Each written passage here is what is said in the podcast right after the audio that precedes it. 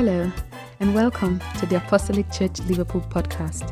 We hope the message you're about to listen to will inspire you, will be a blessing to you, and give you perspective in life. For more of such messages, you can visit our website at www.tac-lona.org.uk. You can also access other messages and resources from our YouTube channel, The Apostolic Church Europe. We hope you're blessed and inspired by today's message. God bless you. Here's the message.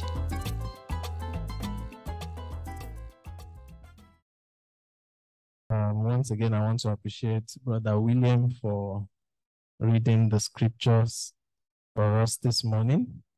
We've been in a series um, in accordance with the theme that we are considering for this month, the unstoppable God. And today we are wrapping up that series with the fourth part. Um, the title that I've given it, the idea for it came yesterday when I was watching Joshua and Obayano argue about how to pronounce the title for a movie. Um, it's an interesting movie because I've seen it, but the title is bad. I don't know why they will make a movie for children and give it a title that by merely pronouncing it, you are confessing something negative to yourself. And so I thought, okay, the title for today's message, instead of whatever was there before, will be Unstoppable Me. Amen. The unstoppable me. Say it to yourself, say, I am unstoppable. Say, because Christ is unstoppable, I am unstoppable. In the last few weeks that we've been on this series, um, God has spoken to us in various ways about this subject. Um, the very first idea that Pastor drummed into our hearts was to remind us that the only truly unstoppable force in the world comes from God. It's not from anyone. It's not from, nobody can claim to be unstoppable. Only one person can, and that's God. And by his energizing, by his grace, by his enablement, there are many characters we've seen in scripture and in our contemporary lives that have been unstoppable. And we've looked at the story of many of them in the course of this series. The first week, we looked at Joseph, Gideon, David, Paul, and Jesus. In the second week, we looked at the story of blind Bartimaeus.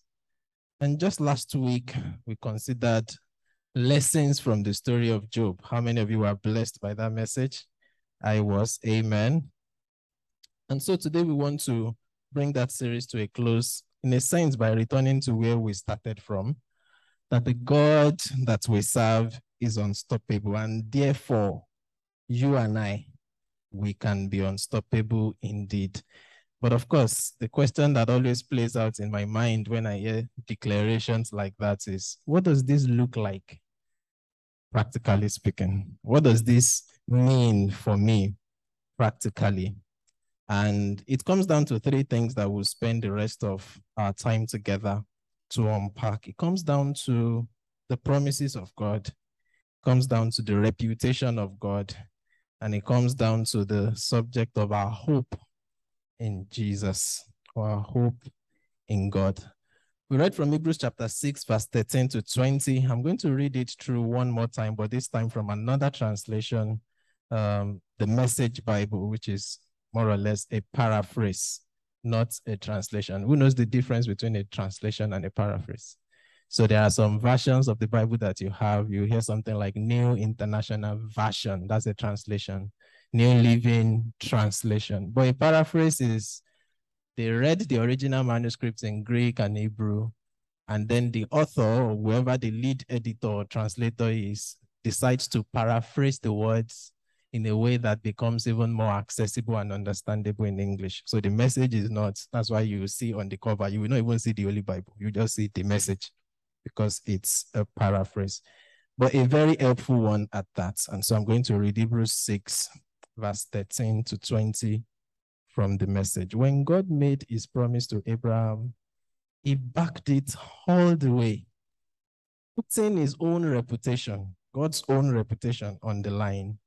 He said, I promise that I will bless you with everything I have. I will bless and bless and bless. And Abraham stuck it out and got everything that had been promised to him. He stuck it out. When people make promises, they guarantee them by appeal to some authority above them. So that if there is any question that they would make good on the promise, the authority will back them up like a guarantor. When God wanted to guarantee his promises, he gave his word, a rock solid guarantee. Why? Because God can't break his word. And because his word cannot change, the promise is likewise unchangeable. Verse 18 to 20. We, you and I, who have run for our very lives to God, we have every reason to grab the promised hope with how many hands? With both hands and never let go. It's an unbreakable spiritual lifeline that reaches past all appearances right to the very presence of God where Jesus is. He's running on ahead of us. He has taken up his permanent post as high priest, not only for Joseph Kolawole but for every single one of us that believes in him in the order of Melchizedek. I mean, there are so many things we could unpack from that very short passage, but for the sake of time and the things that the Holy Spirit has drawn my attention to to share with us, I'll limit those thoughts to about three of them.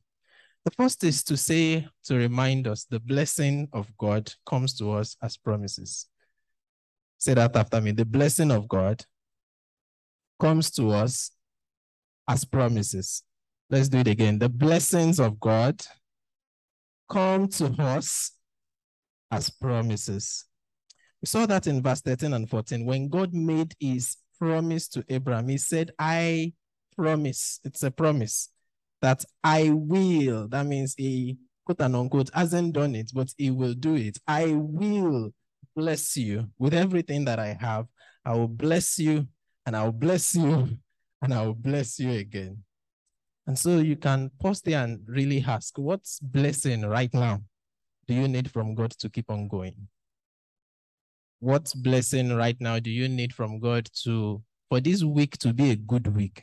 Like when someone asks you on Saturday night, how was your week? You won't just say fine because it's the polite thing to do. But you say fine because indeed it has been a fine week. Now take a moment and sincerely think about that. What's what blessing would you need for a beautiful week this week? The point is, whatever blessing that is, there is a promise that God has got for it in His Word. In fact, the entire story of the Bible, the entire reality of being a Christian is all about the promise. Right from the first page of the Bible to the last page of the Bible, it's all about the story of a promise maker who we have known as well to be a promise keeper, who raised a people of promise unto himself and destined them to dwell in a promised land. It's all about the promise. It's all about the promise. From Genesis chapter 1, let us make man in our own image and, and in our likeness. It's a promise. It's a promise because that guarantees that every, every child that will be born tomorrow and every child that has been born ever since Adam and Eve, they were all and will all be made in the image of God up until the very last couple of verses in, in Revelations 22 that I am coming again very soon. It's a promise. We are a people promise. And the Bible is filled with them. There's a Bible scholar that took 18 months to read through line by line, looking for God's promises, and he found a little over 7,500 of them. The Bible is filled with God's promises. So if you have a problem, God has a promise for it. It's your own lack. You feel like I need some more money than is foreseeably possible for me to receive this week. Well, Psalm 23, verse 1 The Lord is my shepherd, I shall not want. Philippians 4 19, we read it during the prayer session. For our God shall supply all our needs according to his riches, not your riches, not your bank accounts. It's inexhaustible riches in glory by Christ Jesus. Second Corinthians 9 8 talks about how God will make all grace to abound towards you, so that in all things you will have all sufficiency, lacking nothing unto every every good work. Is your own need right now having to do with injustice? Acts 17, verse 31 tells us that God has set a date to make all things right. Like there is there is no where I come from, there's a proverb that a lie may travel for 20 years, but one day truth will, it takes just one day, one moment for truth to catch up with it. In the same way, God has set a date, Bible says, in which he will make all things right. The injustice might look like it's painful and it's long lasting, but there is a date. Is your own problem disappointment? You were expecting a positive feedback, you got a negative one. You were expecting that the contract will click, but it did not click. You were expecting that the email will say, Congratulations, you got the job, but they said, We are sorry to let you know. Whatever the case may be in terms of disappointments, lots of promises in the Bible. Psalm 30, verse 5 says, Weeping may endure for the night, but joy comes in the morning. It's your own betrayal. Someone has promised and let you down, or even taken what you have said of yourself and used it against you. Well, Jesus understands that. Hebrews 4:15 says we have um, in Christ a high priest that is, we do not have a high priest that is not touched by the feelings of our infirmities. In other words, we have a high priest that can relate to the feelings of our infirmity. Why? Because he was tempted in every way. He was also betrayed even with a kiss by one of his own inner aides and inner circle. Is your own death or loss of a loved one. Well, First Corinthians 15 54 reminds us that death has lost its sting, that the last enemy to be swallowed up is death, is, is not the end uh, for the believer. Barrenness, perhaps, you've been wanting to be fruitful in one way or the other, and it's just not happening. Well, Psalm 127 and verse 3 reminds us that children or the fruit of any kind, they are the heritage of who? Lord. They are the heritage of the Lord, and the fruit of the womb is, is reward. Maybe your own is delay. You are feeling like God should have done something, and God has not done what you intend for him to do. First Peter, Second Peter chapter 3, verse 9 says, God is not slow in his promises. Look to your neighbor and say, God is not slow. Say it like you mean it. Be a pastor to that person. Say, God is not slow. God, God is not, is not slow.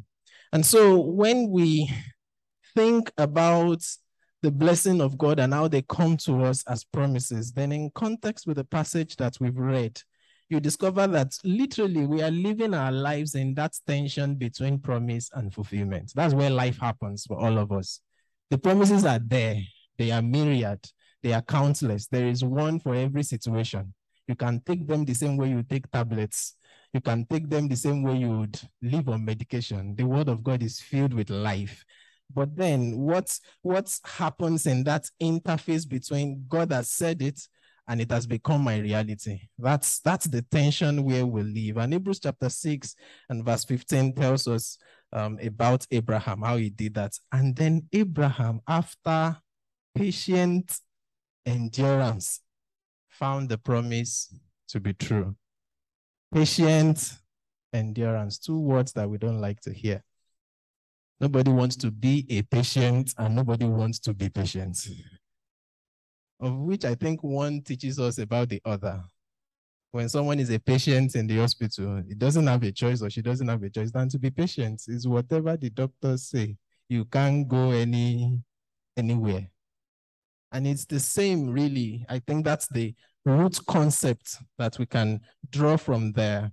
It's it's the key that God uses or the tool that he uses to shape us into the image of Christ. We've said this many times in this church, in sermon, in growth track, in Bible study, that one of the reasons why you did not die the day, the, the day you gave your life to Christ, because that would have been very super easy if it's all about let's go to heaven.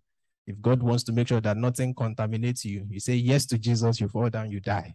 and you meet yourself in heaven and live there happily, happily ever but the reason why he left you is because he wants you to use the rest of the days he's given you to become increasingly like Jesus.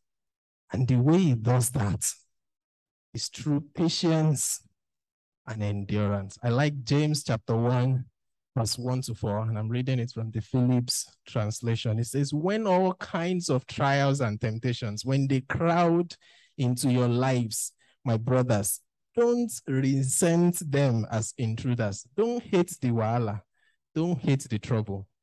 In fact, he says, welcome them as friends. I mean, nobody wants to embrace trouble. but James is saying, and of course, he's writing to believers in a context where for you to survive as a Christian is through serious persecution. I mean, we have it cool now. We can come to church when we like. We can join online and lie down on our bed. In the days of James, it wasn't, the luxury wasn't there.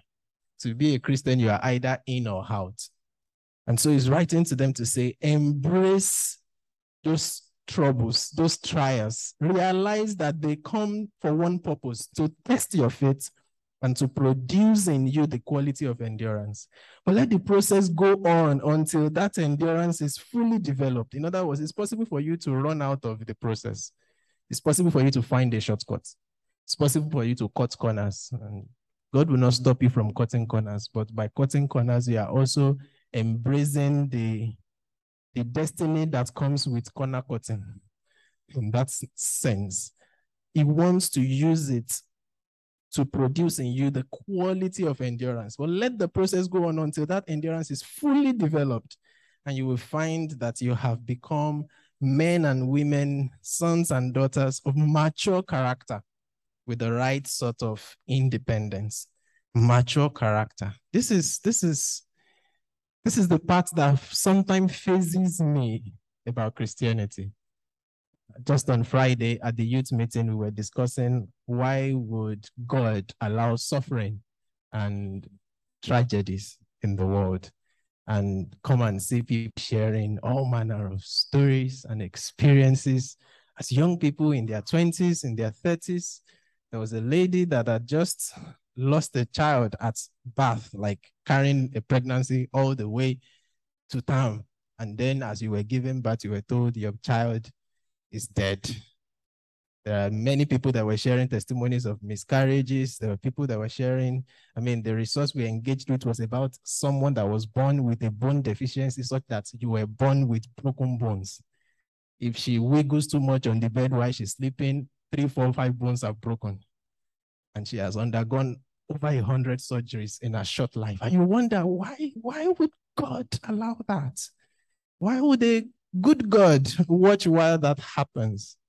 And why will he allow some people to go through that and allow someone else to quote and unquote have a peaceful life? Even some people that are not yet his children in the sense of coming to know him.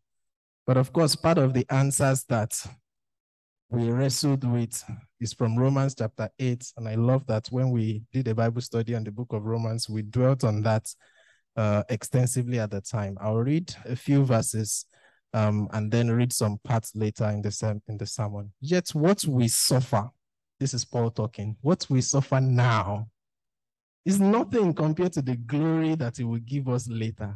Wait, like seriously? You don't know what it feels like to be going through what I'm going through. You don't know what it feels like to be the only one sleeping on the bed at night when my mates have their own partners. You don't know what it feels like to be sleeping out in some night shift that's doing a job that I don't like just because I need the money to do this and that. Well, he actually knows. And he's saying through Apostle Paul to us that what you suffer now is nothing compared to the glory that it will give us later. Why? For all creation. In other words, it's not only you that has this problem. All creation is waiting patiently and hopefully for that future day when God will resurrect his children, when God will make all things right. Verse 20 and verse 21 For on that day, thorns and thistles, sin and death and decay, the things that overcame the world against his will at God's command because of Adam and Eve's sin, all of those things will disappear. and the world around us will share in the glorious freedom from sin, which comes, which God's children enjoy. For we know that even the things of nature, animals and plants, the lion is not happy to be biting people and killing them. The dog that is ferocious is not, is not his fault. It's because the world is falling. In the beginning, it was not so. The creation itself is groaning animals and plants suffer in sickness and death as they await this great event. We speak about the climate change. Even the climate is groaning because of all that has happened. And even we Christians, Paul says, although we have the Holy Spirit within us as a foretaste of that future glory, we also to be released from pain and suffering. We too wait anxiously for that day when God will give us our full rights as his children including new bodies that he has promised, bodies that will never be sick again, and bodies that will never die, with bones that will never break. We are saved by trusting, and trusting means looking forward to getting something that we don't yet have. For a man who already has something, doesn't need to hope, he doesn't need to trust that he will get it. But if we must keep trusting God for something that hasn't happened yet, it teaches us to wait again patiently and to wait confidently that that thing will come to life. That leads us to the last point that our lifeline, practically speaking, whatever the issue may be that you're going through, our lifeline as believers, as children of God, is hope. If you have hope, you're unstoppable. But again, hope in what? And what does that hope look like? A hopeful Christian is unstoppable, but what does a hopeful Christian, what does what does that Christian look like? Being hopeful in this case is not being optimistic. It's not, I hope it will turn out right. No, that's not the hope we're talking about. It's not wishful thinking. It's not ah, how I wish I will get home now and I will find an envelope in my house with 17,000 pounds that would clear all my debts and buy, I don't know, I don't know what 17,000 pounds can buy. But when we are talking of hopeful in this case, a hopeful Christian is a Christian that is standing on the promises of God. It's a Christian that is taking God by his word. It's a Christian that is trusting in the reputation of God. Let's let's look closely at that passage again and just as I begin to learn this and just zoom in on God's reputation when it comes to how he dealt with Abraham. He says, when God made his promise to Abraham, he swore by himself, putting his own reputation on the line. For there was no one greater by whom he could swear. So that by two utterly immutable things, what are those two things? The word of God and the oath, the reputation, the character of God, the fact that he's a God that keeps his word and who cannot lie.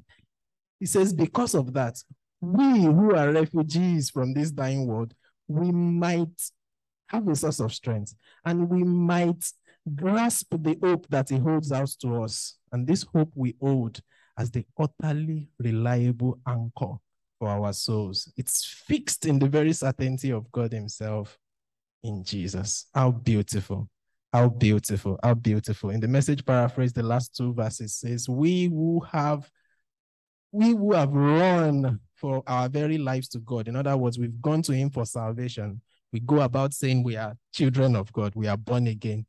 We have every reason to grab the promised hope with how many hands? With both hands and never let go. It's an unbreakable spiritual lifeline, reaching past all appearances right to the presence of Jesus, our high priest. So help me ask your neighbor, are you grabbing the promised hope? If the person is not paying attention, look at him or her squarely in the eyes and ask, Are you grabbing the promised hope? And then ask, With how many hands? Or is it just some few fingers with both hands? Yeah. And are you always letting it go? Because it says you must never, never let it go. So, by way of application, as I draw this to a close, how do you lay hold on God's promises with both hands? I think those those two hands has to do with our heart and our mouth. Paul said, with the heart man believes, with the mouth confession is made unto salvation. So you have to believe those promises. You have to ingest it.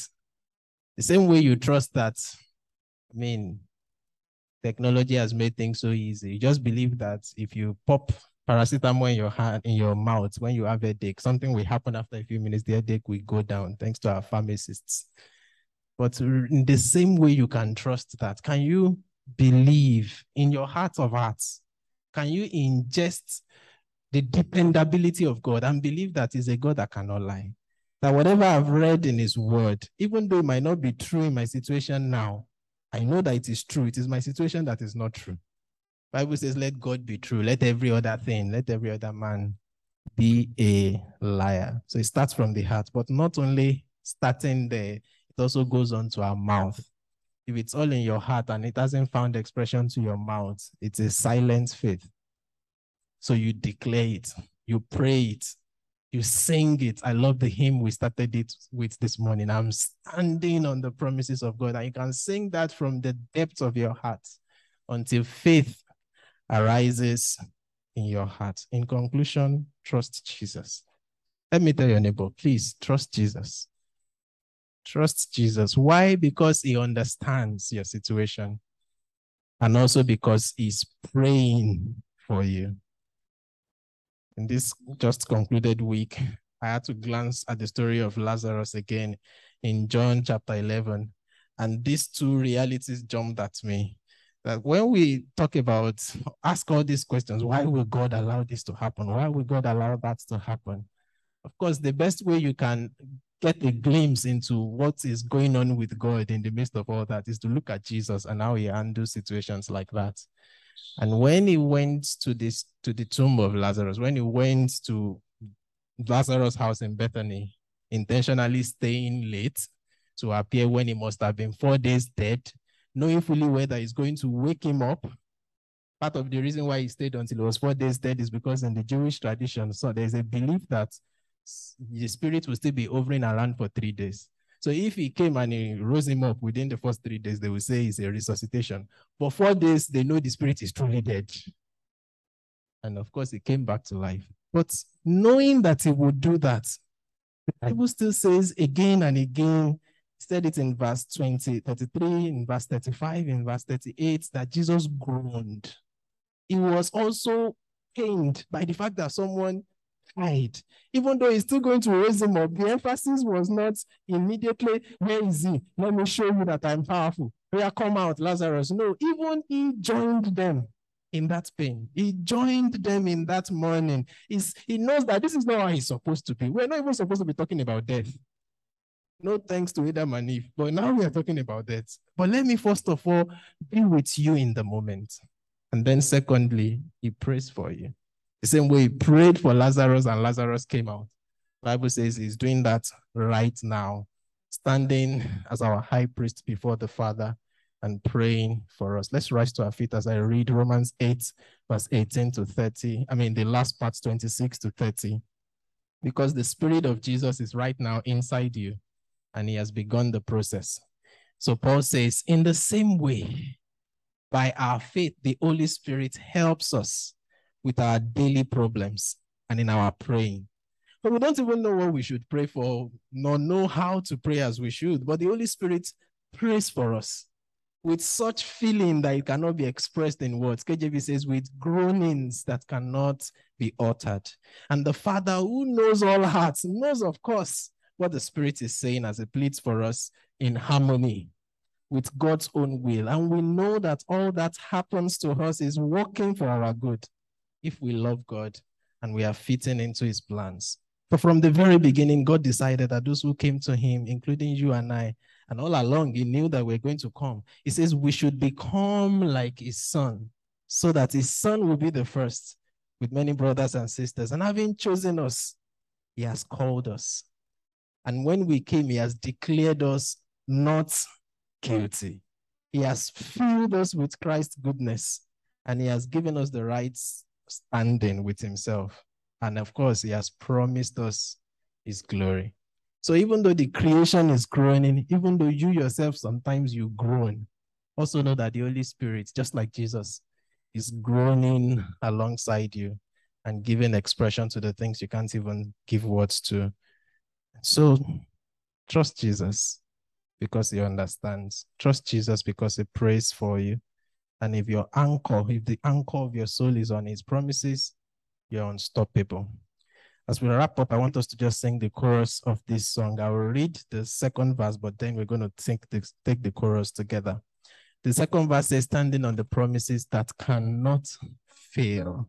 When the howling storms of doubt and fear, when they assail, by the living word of God, I shall prevail. I'm standing on the promises of God.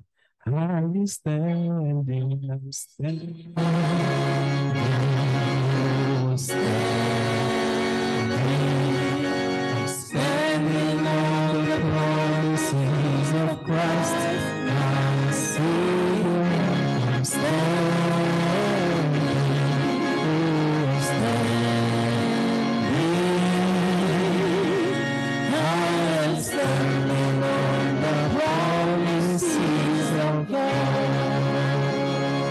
Father God, we thank you because you are the promise maker, the promise keeper.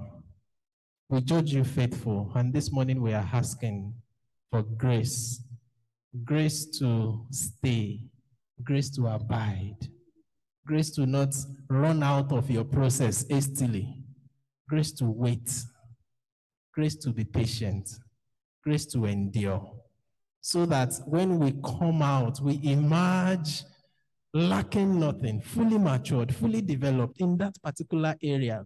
The reason of the same thing that some people are looking at as a reproach in our lives. Lord, we ask, we judge you faithful, be true, and let our situations be a lie to the praise and glory of your name. And when someone will ask us on Saturday, How was your week? May we be able to say indeed that our week has been beautiful because it has truly been to the praise and glory of your name.